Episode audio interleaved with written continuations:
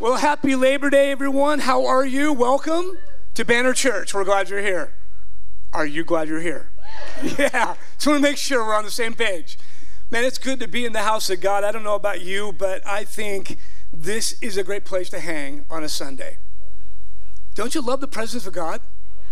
Come on, if you didn't feel something this morning, man, I don't know what it's going to take because the presence of Jesus was here. So good, man. Well, it's my privilege to uh, continue this morning the sermon series we've been doing on cultivate. Have you been enjoying this at all? You've been, you been learning anything at all about cultivating a relationship with Jesus Christ? Because I think that Pastor Josh has been knocking it way deep in the ballpark, man. He's been hitting some home runs, and uh, we've been taking some things home. And I hope you don't just get a good word, you don't just get a good message, and you go, that was cool, and go home and Monday through Saturday, it's just like routine. I hope that through the Word of God, you're being inspired to grow in your walk with God, that you're cultivating something a little bit deeper than you had previous or prior. Amen? This morning, I get to talk and continue the series on cultivate, on cultivating passion. Passion. And I, I, I love this topic of passion because it's, it's not simply a personality thing. I know oftentimes we equate uh, this idea of passion with personality. Is that right? Like you think of a charismatic person, man, they got passion. But passion without purpose, passion without a reason to be motivated in your passion is really pretty lame. It's really just hype. It's really just flesh. It's really just energy exhausted. That really doesn't take you a whole very far. I hope this morning after we're done that Holy Spirit will do a work inside of you that will cause you to say, not only do I want to be more passionate for Jesus, but I want to, I want to practice it. I want to cultivate it. I want, I want to nurture what you put inside of me. And I want to live for you, Jesus, like I never have before, in a world that needs to know your love. You know, we owe the world an encounter with Jesus. Think about that for a minute not a religious experience. The world needs to know how powerful and how wonderful Jesus is. And when, when we demonstrate it through power, we demonstrate it through signs and wonders, we demonstrate it through love that's unparalleled, the world cannot deny the goodness of God. Cultivating a life of passion. I, uh, this past week, like a lot of us, I was on my phone, probably way too much than I should have been, and I was scrolling through photos. You ever done that and just get lost? Like, oh man, I'll remember that when all of a sudden my wife is good. I'll get pictures from her or notes from, remember this, remember that, and going back however far. And I was scrolling through yesterday and I came across a picture of a friend of mine from San Diego. His name was Michael Griffiths. Michael came into our life a number of years ago, completely opposite personality than me. He's an engineer by trade. Uh, I don't think like an engineer. I don't act like an engineer. And it was the God thing that he came to our church. We developed a relationship and we became fast friends. Now, Michael, the reason I want to talk about Michael for just a moment, Michael was uh, about 10 years older than I am. Michael was um, an individual that many, many, many years ago, he got saved during the Jesus movement in the 60s, early 70s. And Michael had some encounters with God that were, were profound. He was in the, living in the Bay Area of San Francisco and uh, was a, he would call himself a, a, a Jesus freak, a hippie. He just was that guy. And um, Michael had a passion. Michael was passionate to see the city of San Diego united for the purpose of Christ. He lived with a passion to see the body of Christ come together, churches, uh, organizations, uh, nonprofits, businesses, to come into alignment and believe together that we could work together to advance the cause of Jesus. We work extremely close together on a thing called Unite San Diego. We did many, many things together. We traveled together. And then all of a sudden, Michael showed up at our weekly gathering, and you could tell something wasn't right. Said, Michael, what's going on? He had a limp in his hip. He was, a, let me just tell you real quick, he was a phenomenal racquetball player. It irritated the, the snot out of me. I mean, we played, I used to play quite a bit. I thought it was decent until I played Michael. He hadn't played for years. He goes, You want to play? I go, Yeah, let's go play. I step out into the court. I'm not exaggerating. I hadn't played uh, for a long time myself. He's just spanking me really bad. And all of a sudden, I turn and he hits the ball, hits me square in between the eyes, and just busts my eye open. Just what it's bleeding. And I'm like, ah, nice. So I grabbed, went to the bathroom, cleaned it up, got a little band aid. I go, let's go back and play some more. Played three more games, got beat at all those games, and then went to the ER. He's just that guy. So, anyway, long story short, Michael uh, went to various doctors, and within diagnosis, six weeks later to his death, he was diagnosed with a um, uh, esophageal cancer. Six weeks. The thing that sparked a thought with Michael, and I looked at that picture yesterday, was how passionate he was, even in his death, even in his deathbed, even in the hospital. He was directing us, saying, You need to do this, you need to do that. San Diego needs you. We've got to see unity. We've got to. He was so passionate for what Jesus had shared with him about how it could come, how it should flow, how it should work, that he touched a lot of us in such a profound way. I'm so grateful for Michael his passion for unity. What passion do you have in your life? I mean, just stop for a moment.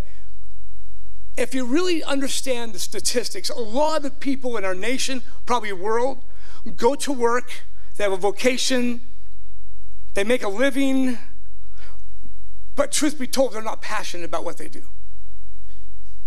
They just, they, they, they make they do what they do, but they're not passionate for it. I'm completely convinced that Jesus created, designed all of us with a specific purpose in mind. Yes, our passion is to serve Jesus. Yes, we'll talk about passion for Christ. Yes, but out of that passion and relationship with Jesus comes a purpose and a passion to live our life in this world. Why? Because when you operate out of your passion and purpose, there's a rhythm of life that's attractive to the world. People see your life and they go, What is it that makes you tick? Why are you so passionate in what you do? Why do you love to do what you do in the marketplace? Now, let me just take you real back real quick. Let me give you some background on this topic of passion and see if we can explain a little bit more about what we're trying to cultivate. So, when you look up the word passion in the scripture, you're only going to find it one time in the New Testament. One time seems interesting that we're talking about something that's only listed or mentioned one time in the scripture. It's actually talking about the passion of the Christ. You know what I'm talking about, right? When Jesus led up to, when he was being led to, the, to, the, to Golgotha to be crucified, that is what we call the passion of the Christ. It refers to that final period in the life of Jesus where he was being tortured, he was being abused, it was the agony, it was the, the, the, the, emotion, it was everything that he was carrying on our behalf as it led him to the cross. The word passion comes from the word passio, which means suffering or enduring. And that's what Jesus was willing to do on our behalf. He's willing to suffer and endure the death on a cross so that we would have life and have hope in the world today. Pretty cool. But cultivating passion is going to require an understanding even beyond what we understood it to mean here with that word in the New Testament passion. cultivating passion will compel us to say no to the wrong things and yes to the higher things. Cultivating passion will keep you aligned with Jesus' plan and purpose for your life and allow you to stay closer, or I should say it this way, to stay clear of what I would call the riverbanks of calamity.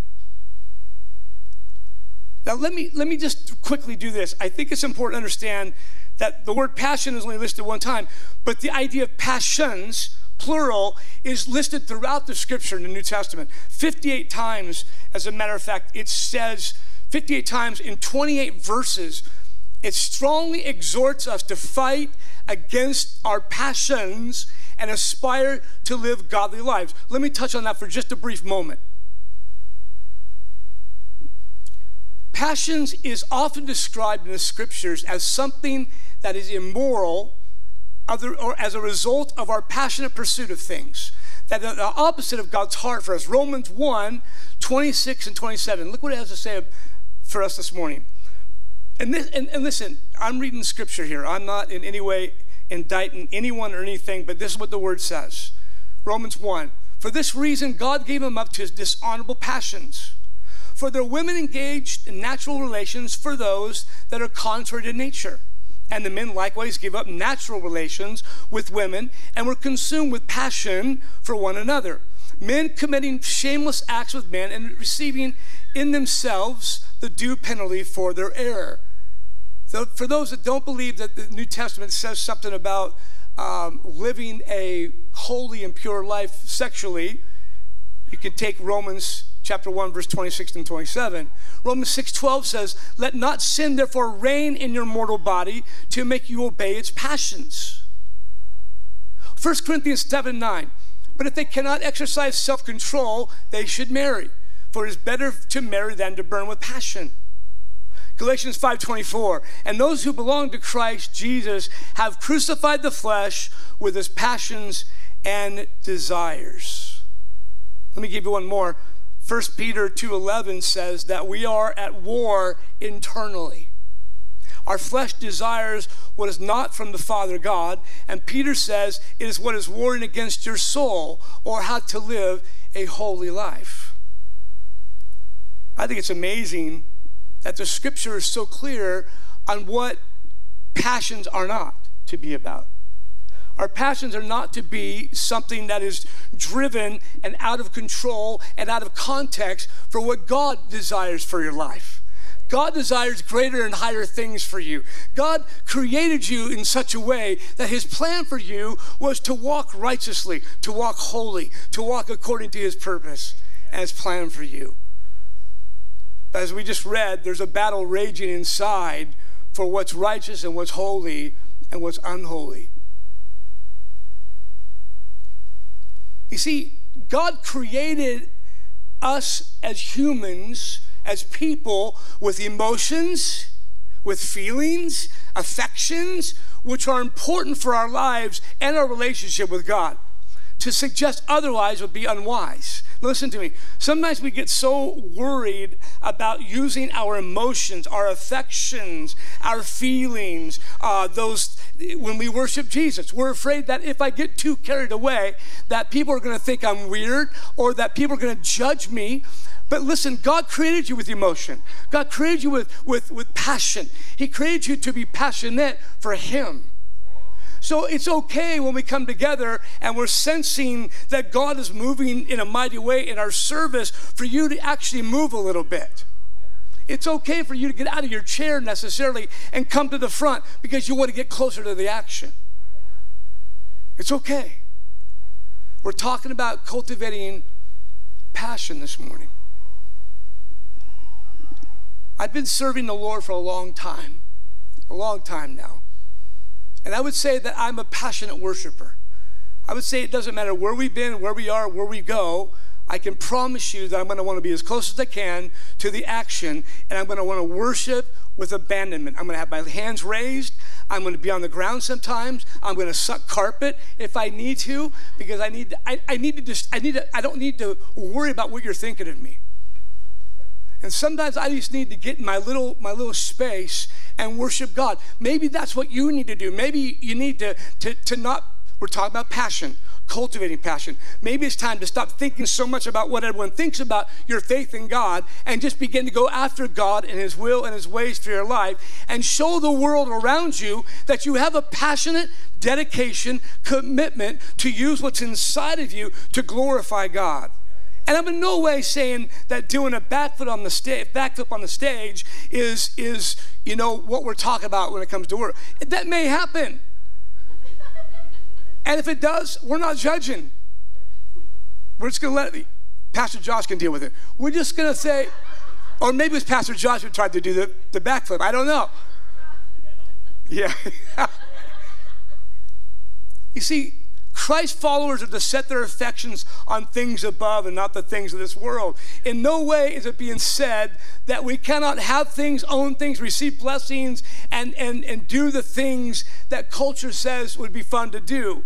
It is simply a statement that our motivation in life ought to be found in pursuing an affectionate, passionate, zealous life with Jesus Christ.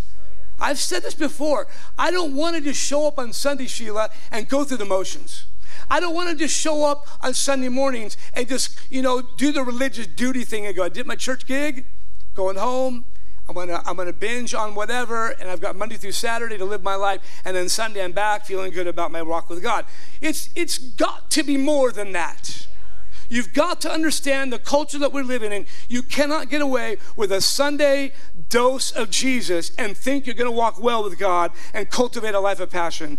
Passion has to be developed, passion has to be cultivated, passion must be recognized in your life, not as personality, but that allowing what's inside of you to be used for the glory and the good of God.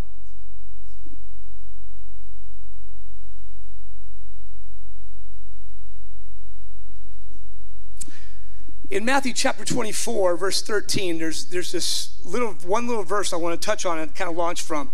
The one it says, "The one who endures to the end will be spared or saved." It may be referencing the end of all things. It could be suggesting the end of one's persecution and Jesus' return saves them in their peril. I don't know exactly, but I want to focus on the idea of enduring to the completion of my journey. See, you, you, will not, you will not endure your walk with Jesus to the very end until he comes back or until you die. You will not endure unless you've got the motivation to want to walk as closely as you can with Jesus. You see, the Bible does teach very clearly that there will be no straddling the fence. You're either going to know God and see Him face to face someday, or you're going to be on the other side of the fence and, and, and you you will not be follower of Christ. You will not make it to heaven. It's that simple. There is no gray in the middle. You're not just going to straddle the, the thing like you're trying to ride a, a surfboard and, and think you're going to survive. It's got, you've got to understand that God wants you not only to endure, but He wants you to thrive into the very end. And I believe with all of my heart that God is speaking to a generation right now. When I look online, I look at the internet, I watch different uh, people I follow that are evangelists and teachers and pastors across the nation. I'll tell you what, I'm not discouraged, I'm encouraged encouraged. I see signs and wonders. I see buildings being packed with hungry young adults saying, God, I want more of you. And they're not passive, they're crazy for God. They're passionate for God. They're fueled up and fired up for the things of Jesus. I want to be around that. I want Banner Church to be that church. I want Banner Church to be on fire. I want Banner Church to be known in Mesa as a church that's alive and thriving because they've cultivated passion. They're a church that's passionate for His presence, passionate for family, passionate to be planted in the marketplace and to be used for God. 1 Peter 2:11 says, "Dear friends, I warn you as temporary residents and foreigners to keep away from worldly desires that wage war against your souls." I want you to hear one last time. If you think for one moment that there's not an evil one. If you think for one more that there's a, there's no Satan, there's a God, but there's no Satan, I promise you something. The evil one is after you. The evil one wants to distract you. The evil one wants to keep you at bay. He wants to keep you from being a person who cultivates passion, who is passionate for the things of Jesus. I love, I, I just love stories. Like I mentioned, my buddy Michael, who was just so passionate to see revival and, and unity in San Diego. And I got to be honest with you, when I looked at that picture, it caused me to weep a little bit because I thought, there's some disappointment that we didn't get to see some of the things we dreamt. But that's okay because Jesus has given us new dreams, new passions, new desires in Mesa. Funny thing, our church was in La Mesa. Now we're going to be in Mesa. That's kind of fun. He has a sense of humor. Anybody seen on on I think Disney Plus, if you have Disney Plus, has a show called Free Solo. You might seen this? Free Soul. You seen it? So it's, it's a guy named uh, Alex Honnold, I guess you'd say his last name, H O N N O D. He's a free solo climber.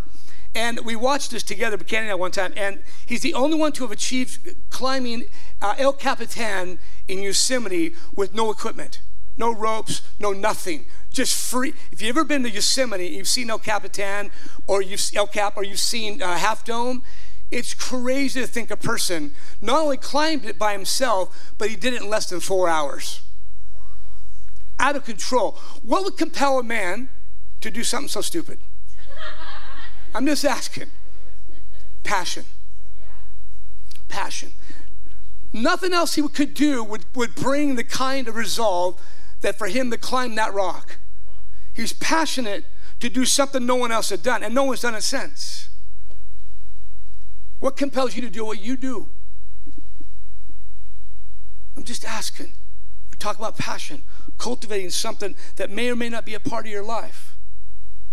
You can tell a lot by a person's beliefs, actions, lifestyle when you, when you look at Facebook, Twitter, uh, Instagram.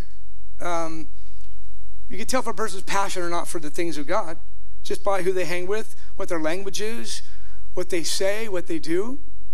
This dude, free solo man, inspires me to want to do better with God to nurture my own passion inside. Because I think there's been a lot of there's been a lot of, of passions and desire inside of my life that I've yet to see fulfilled, and I've let it sit at, at the foot of the cross and, and I haven't picked it up. I just left it there, which is not a bad thing, but it was it, it was left there in, in probably more of a disappointment mode than it was like, Jesus, I give you my dreams, I give you my visions, I give you my heart. Here's I, I need to pick that back up and say, God, it's time to step back into those things you promised. If we didn't see revival like we thought we'd see it in San Diego, then it's time to believe God for a move of his presence in Mesa, in the East County, uh, East Valley, in, in Phoenix.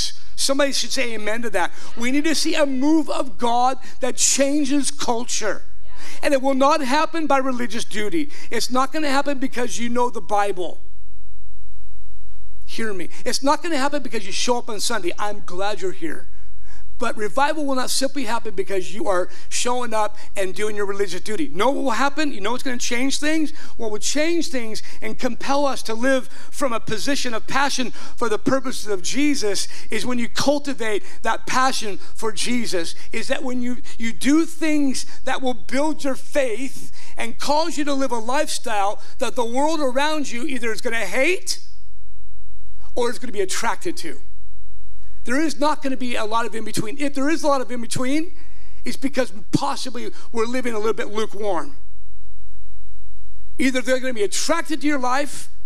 How many know love's attractive? People, if you love someone, Dave, they're, they're, it's attractive. How many know when you pray for someone, hey, would you mind if I prayed with you? I've yet to have somebody reject my prayer. You're walking in the mall, someone's got a limp. God says, go pray for him. You're like, not me. He said, No, I need you to go pray for them. Okay.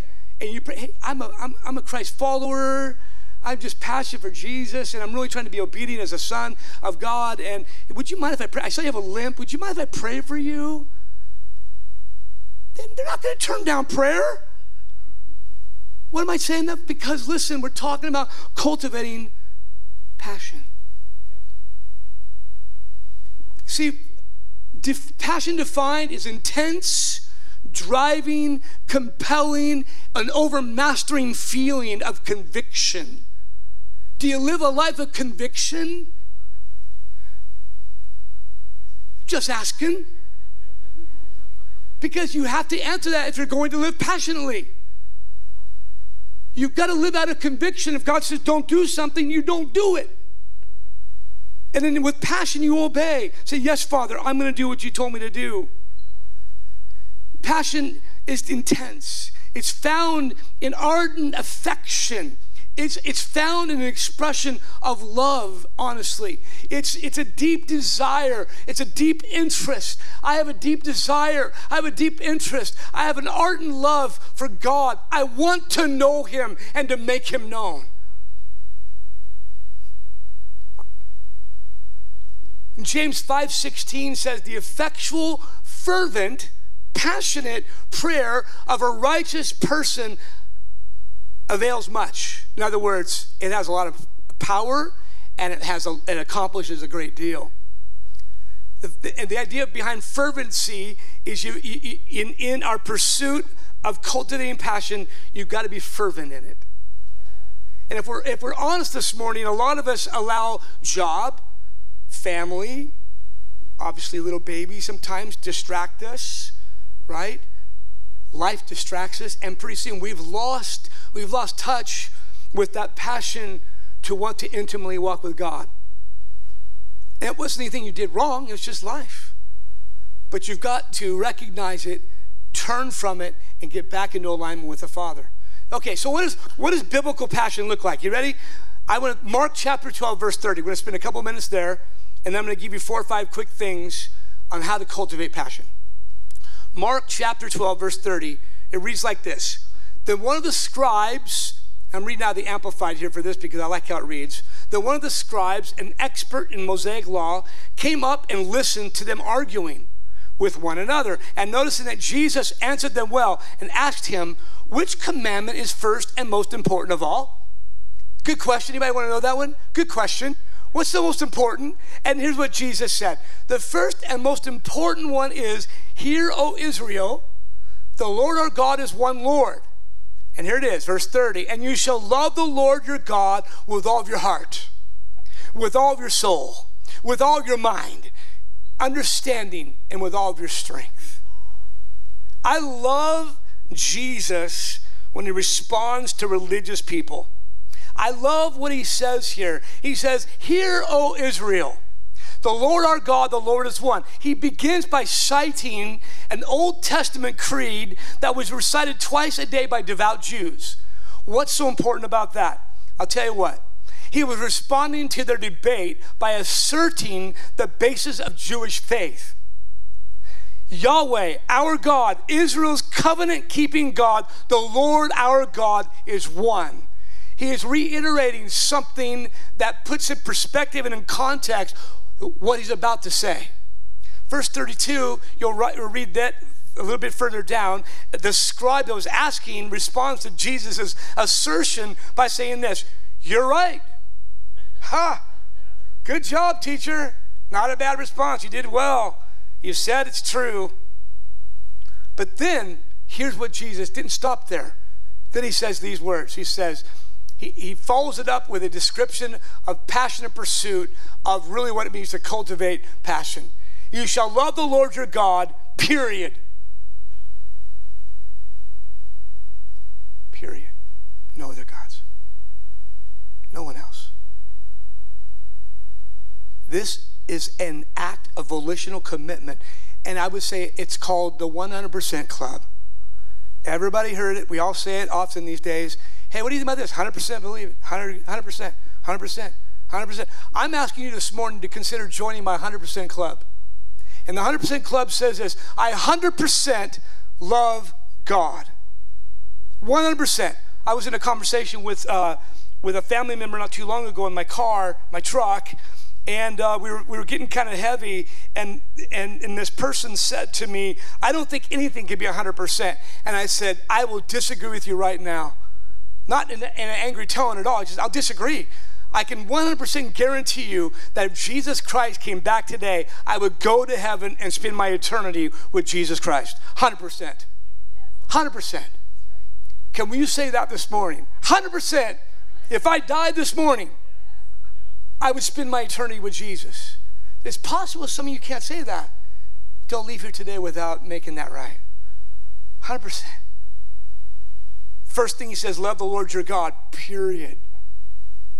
Then he says that love will come out of the whole of your life. Let's, let's look at it. the whole of your life. Your heart, which is the control center. Your soul, the self conscious life. The mind, your thought capacity. Your strength, bodily powers. Jesus did not leave anything out here. He said, true passion for my Father in heaven looks like this you love him with everything you've got. You can't compartmentalize your love. I love God when everything's going well. I'm going to serve him when my when I get married someday. I'm going to love God when my children make a decision to follow Him. When I get the job that allows me to go to church on Sunday, then I'm going to give 100%. And the Lord's, if I'm reading this correctly, He is saying that's, that's not 100%. That's compartmentalizing your love for me. And that's not enough. So, as I go through these four things real quick, take some inventory, see where you are with this, okay? Here we go. Number one, heart, the center of, of, of things controlled. It says in the scripture here, uh, what was the scripture? Uh, I'm going to read it and hopefully I can find it later. He called the people to him again and said, Hear me, all of you, and understand there's nothing outside a person. Oh, okay, here it is. Yeah. I think this is out of, of, of uh, Mark, I believe it is.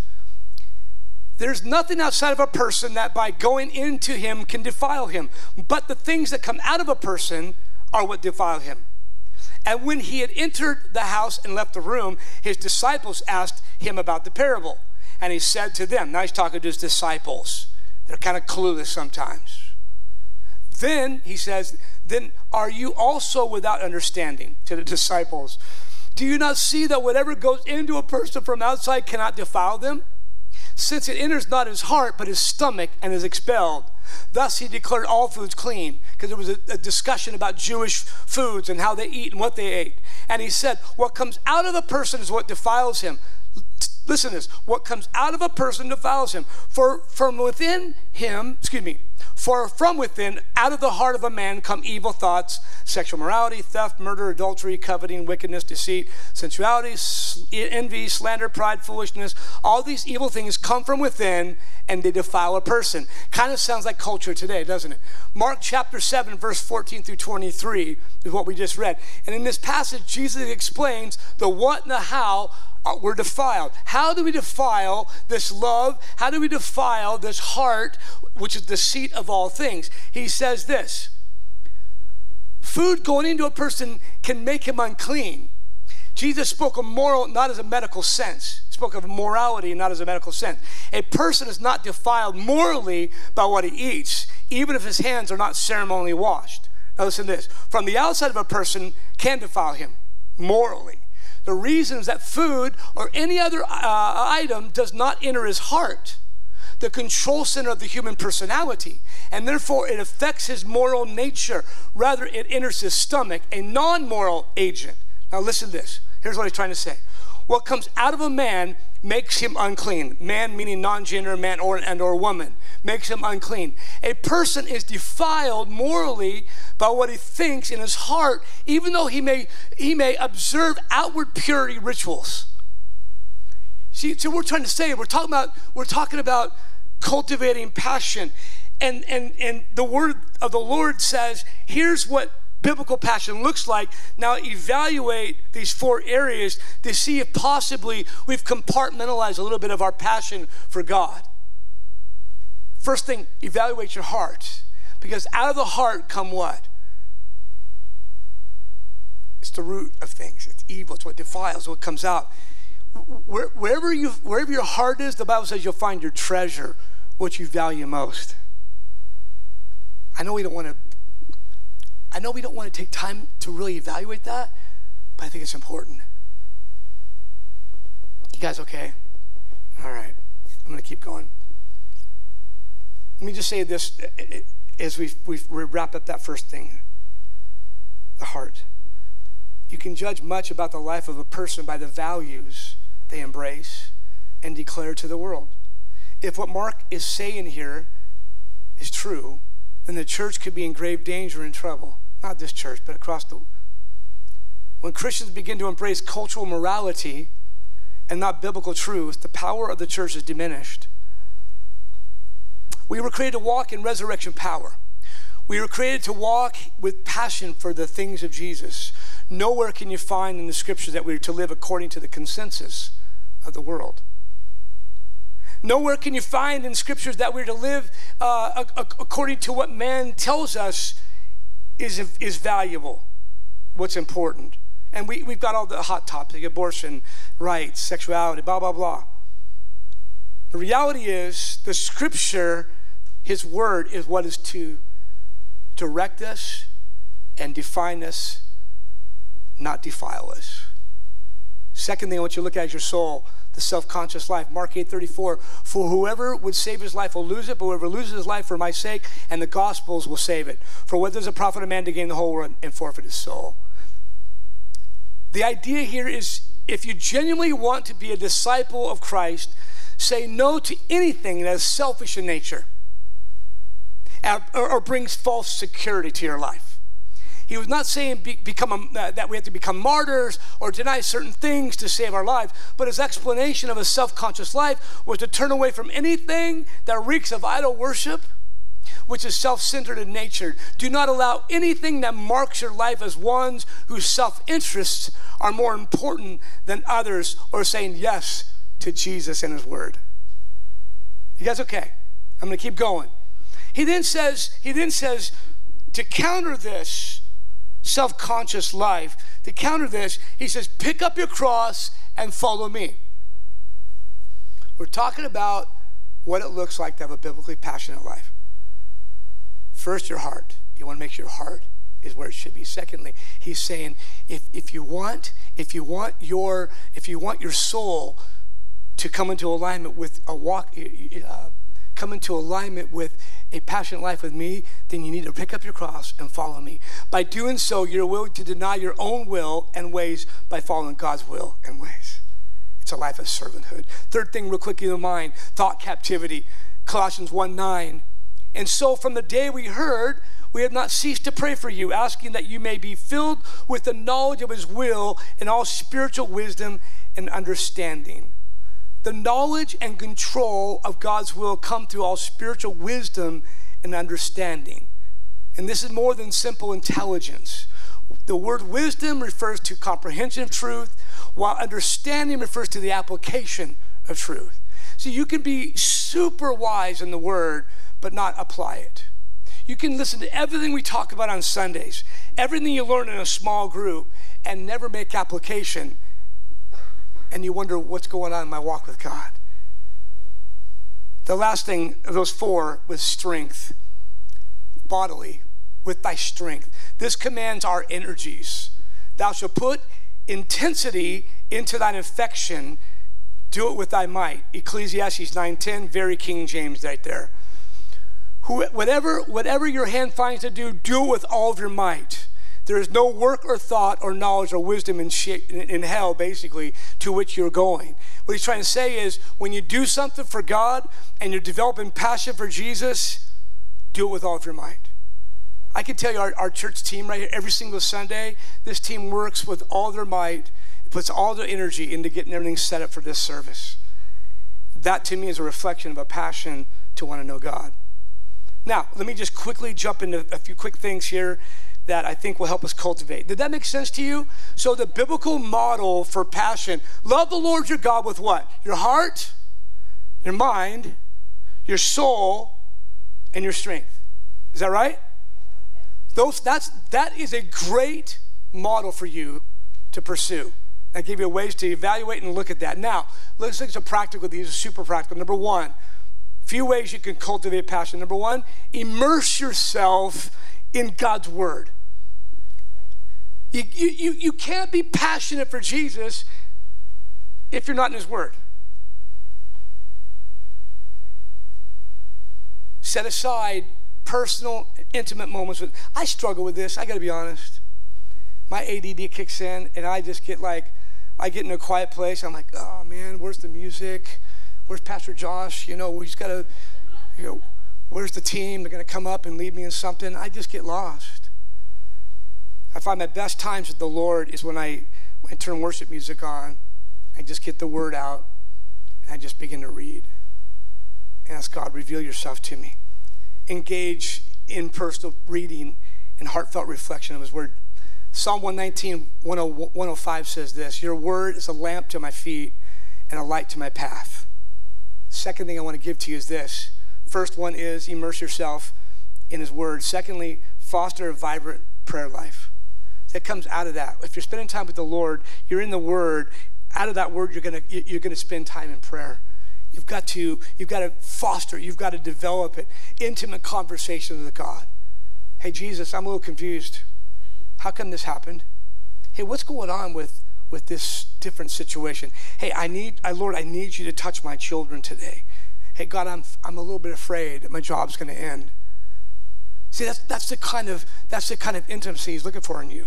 He's looking for you to cultivate this passion that says, I'll cultivate passion by praying and spending time, sharing my deepest hopes, my fears, my dreams with Jesus.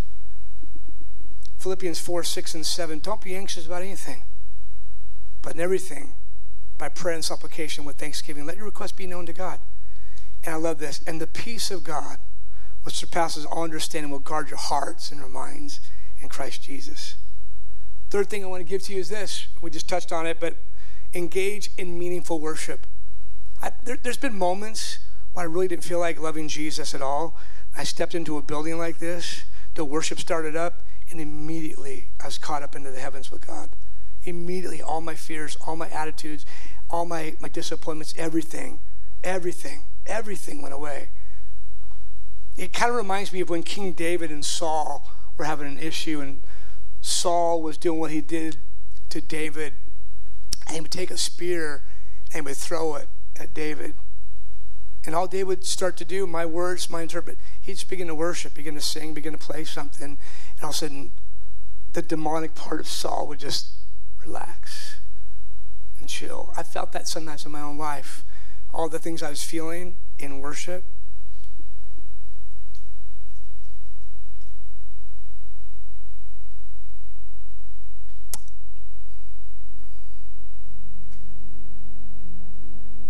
Psalm 150, verse 6. Let everything that hath breath praise the Lord. Everything that has breath. You have a breath? Praise God. Another thing I think would be important to cultivate as you take up your cross is to serve with a compassionate heart.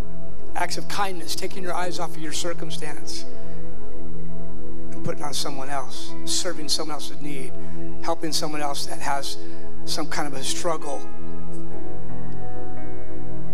Emulate Jesus' selfless love, selfless love by reaching out to those in need with compassion and grace. Galatians 5:13 For you were called to freedom, brothers. Only do not use your freedom as an opportunity for the flesh, but through love serve one another. I would say this just in terms of the context of this church, find a place to serve. Get involved with ministry discover and utilize your gifts and talents, serve within our community, extend our love to the world by being involved in some context or way at Banner. 1 Peter 4:10 as each has received a gift, use it to serve one another as good stewards of God's very grace. I say the last thing that we can do to kind of cultivate passion. Find contentment with Jesus. Find contentment in your walk with God. Seek seek fulfillment in your walk with God by getting alone with him. Release our grip on all the desires that we have in the world that are just going to pass away. Just release those and give them to Jesus. Find your contentment in Him. Psalm 37, verse 4 Delight yourself in the Lord, and He will give you the desires of your heart. So, this is, this is what I want to do this morning.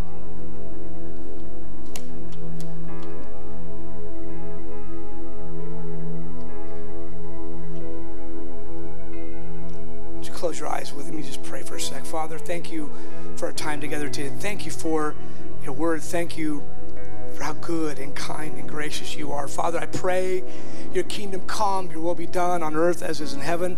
I ask in this moment, God, that there would have been. See, Lord, I've learned a long time ago, you allow someone to hear what needs to be heard, not necessarily what I said. And I pray that something was spoken this morning either my message, in the worship, in the prayer, in the greeting, in the welcome, in anything, that God, you have spoken to someone this morning about where they are with you. So, first of all, I want to pray for anyone in this place this morning that needs to get right with Jesus. You know, you, you know you're straddling the line. You're not passionate for God. You're not, you're not pursuing God. Matter of fact, you're probably more on the other side of the fence in terms of, of what you engage and what you believe and what you watch and who you fellowship with and who you have relationship with. But this morning, you're sensing a tug in your heart. You're sensing that, you know, listen, guys, I, I'm pretty convinced that Jesus is, is going to return pretty quick.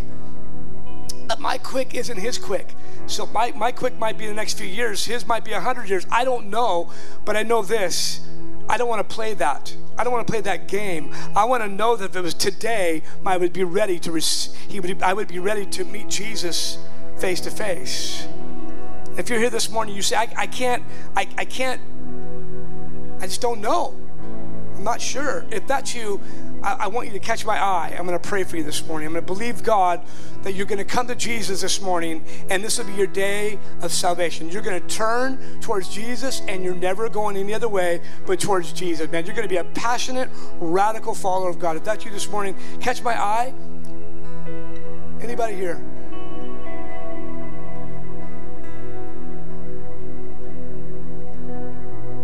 It's a safe place. It's okay.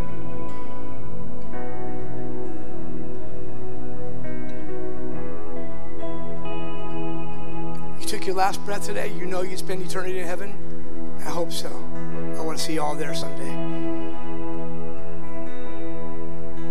Lord, I do sense that there was there was some some contemplation there. So I just pray in Jesus' name. You, you pray this prayer Father, forgive me of all my sin, cleanse me from all wrongdoing against you, cleanse my life, come into me. I give you permission to come into my life and be the Lord of my life not just the Savior, but the Lord of my life. Save me from my sins, yes. Save me from eternal death, yes. But I also give you permission to lead my life. In Jesus' name. You prayed that prayer. Welcome to the family of God. We're glad that you're now a born again Christian. Thank you for praying that prayer. Now, stand with me. Stand with me. Let's do this. Let's take the practical application of the message today. We have a biblical model of what passion looks like we gave you some things that you can do to to potentially, you know, um, cultivate that passion. And I want to ask you just very practically. Every everyone's looking around. I'm not, not going to bow your heads. We're not going to look down like I'm, we're not doing that game. We're family here. So, anyone here would say, "Hey, Barry." I, I, want more passion. I want to live more vertical with God so my horizontal people know that I am committed to, to God. I'm living for Him. I want that to be the norm of my life. I don't want to be like, like Peter and deny Him three times. How that happened, I don't know. To see someone, you know, raised from the dead and healed, and I, I don't know how you deny that, but He did. It, if that's you this morning, like, Barry, please pray for me. I want Right? There's one. Anybody else? More, more, more, more, more, more. Okay, listen here. Those you get your hands raised, I'm really big I'm really big on activation. I believe that this is one thing, but this is another thing. Stepping into what you're asking God to do does something inside of you. So I'm asking the band to play and lead us. I'm going to ask every one of you lifted your hand just to make your way to the front real quick. And our team is just going to pray for you. We're going to pray God's blessing over you. We're going to pray that He'd stir it up inside of you. Remember, passion isn't about emotion, but if you start feeling emotion, let it go that may be the thing that God's asking of you this morning. Come on, come on, come on, come on. Don't wait. Don't wait. If you didn't raise your hand, that's okay. Get up here. Maybe you wanted salvation this morning. Get up here. Come tell us you need Jesus. In the name of Jesus, I pray more of your glory right now, God. God, I'm praying that the months and years to come, that you'd make Banner Church a place of safety for people to come and find you. I'm asking you, God, to develop and allow Banner Church to become a hub where the glory and the presence of God resides. I'm asking you, God, that they would be known, we would be known for passion in our worship, passion in our pursuit of you, passion, God, in our intimacy with you, passion, God, to release signs and wonders to the world around us. So I thank you, Jesus. I thank you, Jesus. Thank you for listening to the Banner Church podcast. We hope this message was impactful for you. Check the episode notes to visit our website, follow us on social media, and subscribe to our podcast. We'll see you again next week.